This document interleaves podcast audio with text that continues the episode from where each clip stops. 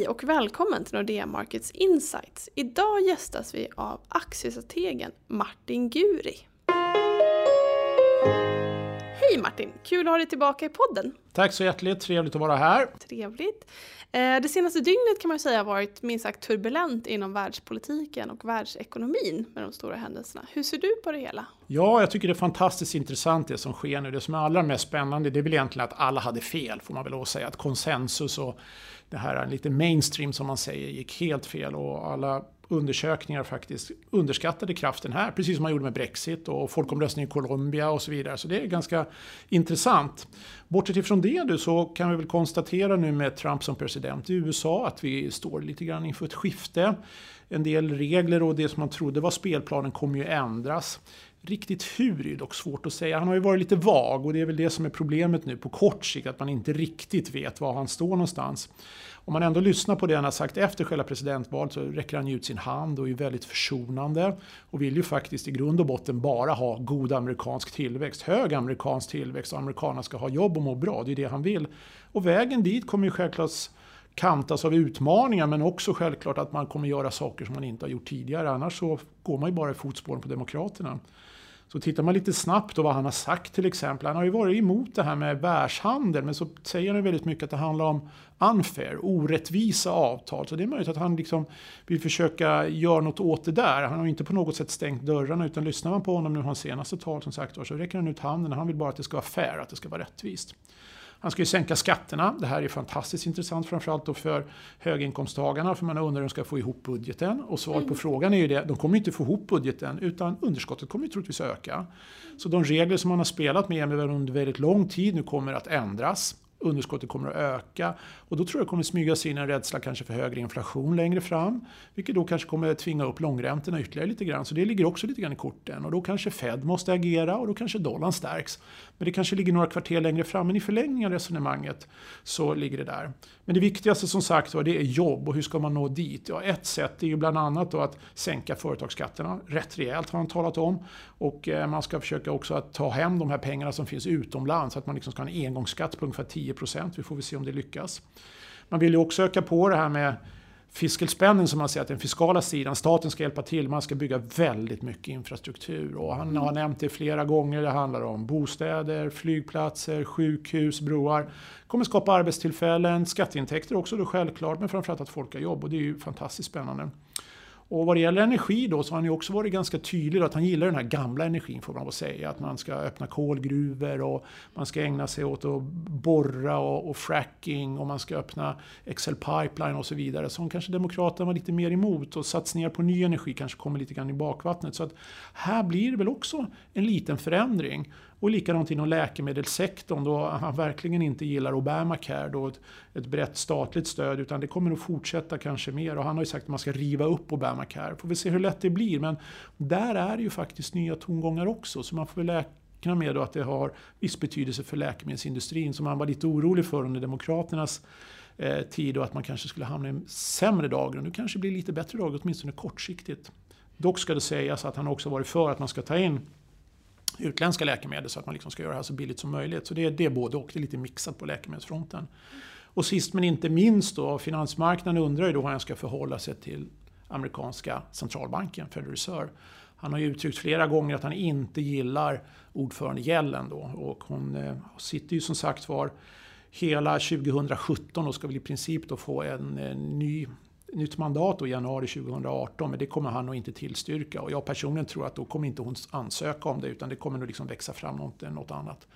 Men han vill att det ska vara väldigt låga räntor och det här skapar ju en helt annan spelplan än vad vi hade bara för 24 timmar sedan och det är rätt spännande. Och jag tror själv vad det gäller finansmarknaden så är det inte alls negativt för börsen utan börsen har ju faktiskt tagit det här med ganska stor sans får man lov att säga Om man försöker skjuta in sig på det som är positivt det negativa vad det gäller världshandel och så vidare, det vet vi inte riktigt. Och det är väl klart att jag ser väl också så att eh, finns väl ingen anledning för Trump eller Republikanerna att driva en agenda som skulle vara negativt för amerikanerna eller amerikansk tillväxt. Så han kanske mjuknar på den fronten också. Så det är mycket pro-growth som man säger, mycket för tillväxt. Och det gynnar ju som sagt de här cykliska sektorerna och det som har varit lite på tillbakagång. Och saker och ting lär hända, det är ju det enda mandatet han har. Gör någonting och det kommer han se till att göra. Men vi har ingen information idag.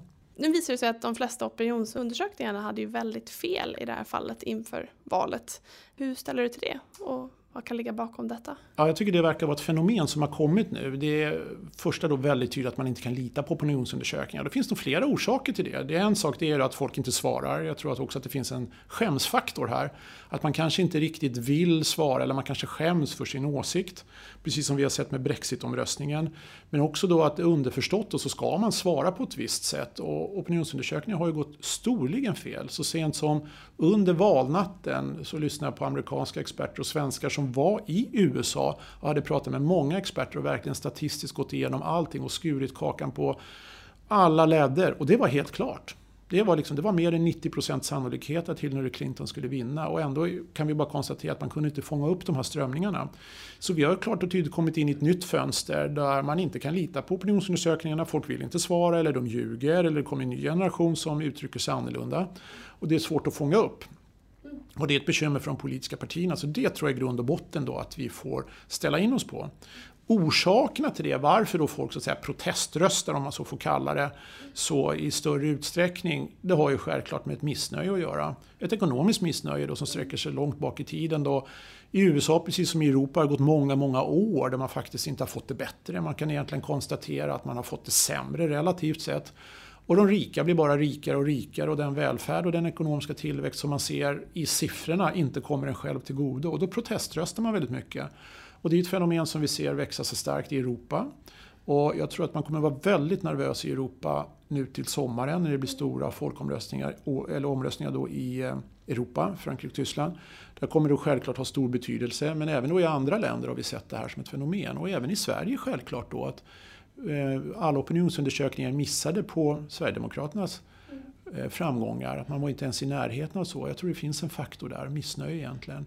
Och i grund och botten så tror jag då att de etablerade partierna måste försöka fånga upp det där och så att säga inte vara så självsäkra eller köra sin agenda så hårt utan lyssna mera bakåt annars kommer man tappa det här totalt. Men vi är inne i en trend då som är ny och jag tror för alla, även vi som, vi som representerar etablissemanget, har någonting att lära här. Och skepticismen kommer ju självklart öka för alla självsäkra påståenden och slutsatser om det ena eller andra, hur det brukar vara. För vi är inne i lite annorlunda landskap. Så på så sätt är det ganska spännande, men skepticismen kommer nog finnas där och tvinga politikerna också till ett annat agerande. För folket, om man så får uttrycka sig så, eller de som röstar i alla fall, vill ju inte riktigt acceptera den dagordning som finns. De vill ha förändring, kanske inte riktigt kan säga vad det är, men någonting i alla fall. Och det är värt att ta till sig. Väldigt spännande. Mm. Det är väl det som man kan säga om det politiska läget. Sätter man det då i perspektiv med eh, världsekonomin och den prognosbild som finns så har ju egentligen i grund och botten inte så mycket förändrats under de senaste månaderna får man lov att säga. Utan förväntan på global tillväxt är ju ganska återhållsam. Att det kanske ligger mellan 2,5-3 procent resten av det här året och i början av nästa år.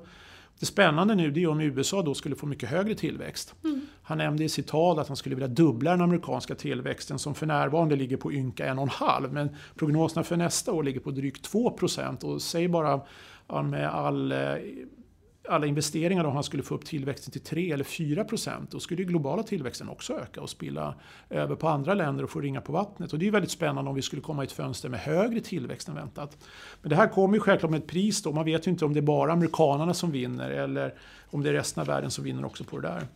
Och i USA som sagt var, det som är allra mest segt just nu, det är både industriproduktion och investeringar. Och investeringstakten och industriproduktionstakten om man räknar år över år är faktiskt ner på minus för närvarande. Det har fallit rejält på grund av att oljepriset har fallit och mycket annat har gjort att investeringarna har gått tillbaks.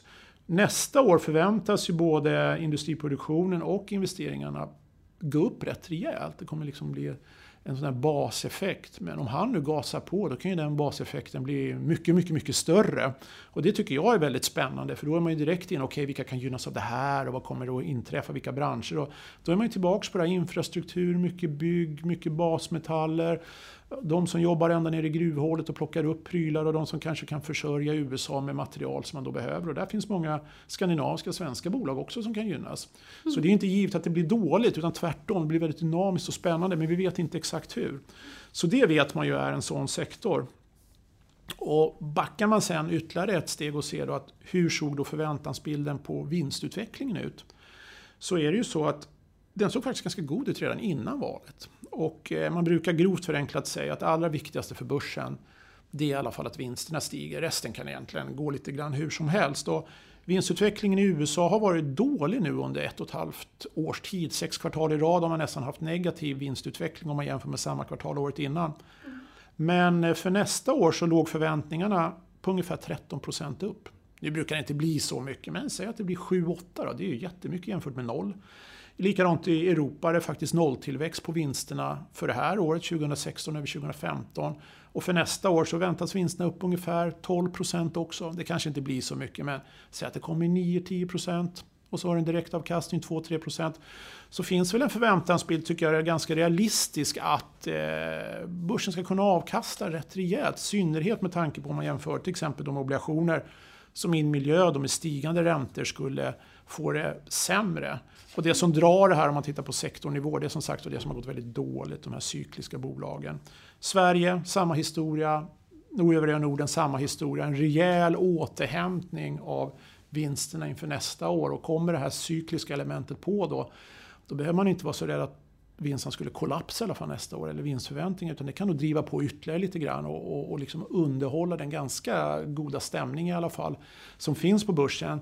Så sammanfattningen så långt är väl att man behöver väl inte vara sådär jätteorolig egentligen, utan vi får väl se hur det här spelar ut. Det är de mer långsiktiga historierna då om världshandel, om det blir begränsningar, om det finns en en, eh, ja, på riktigt om det verkligen blir begränsningar. Och det är klart att det slår ju då på exporterande företag till USA och där kommer Sverige in väldigt mycket eftersom vi är så beroende som en öppen exportnation då, mm.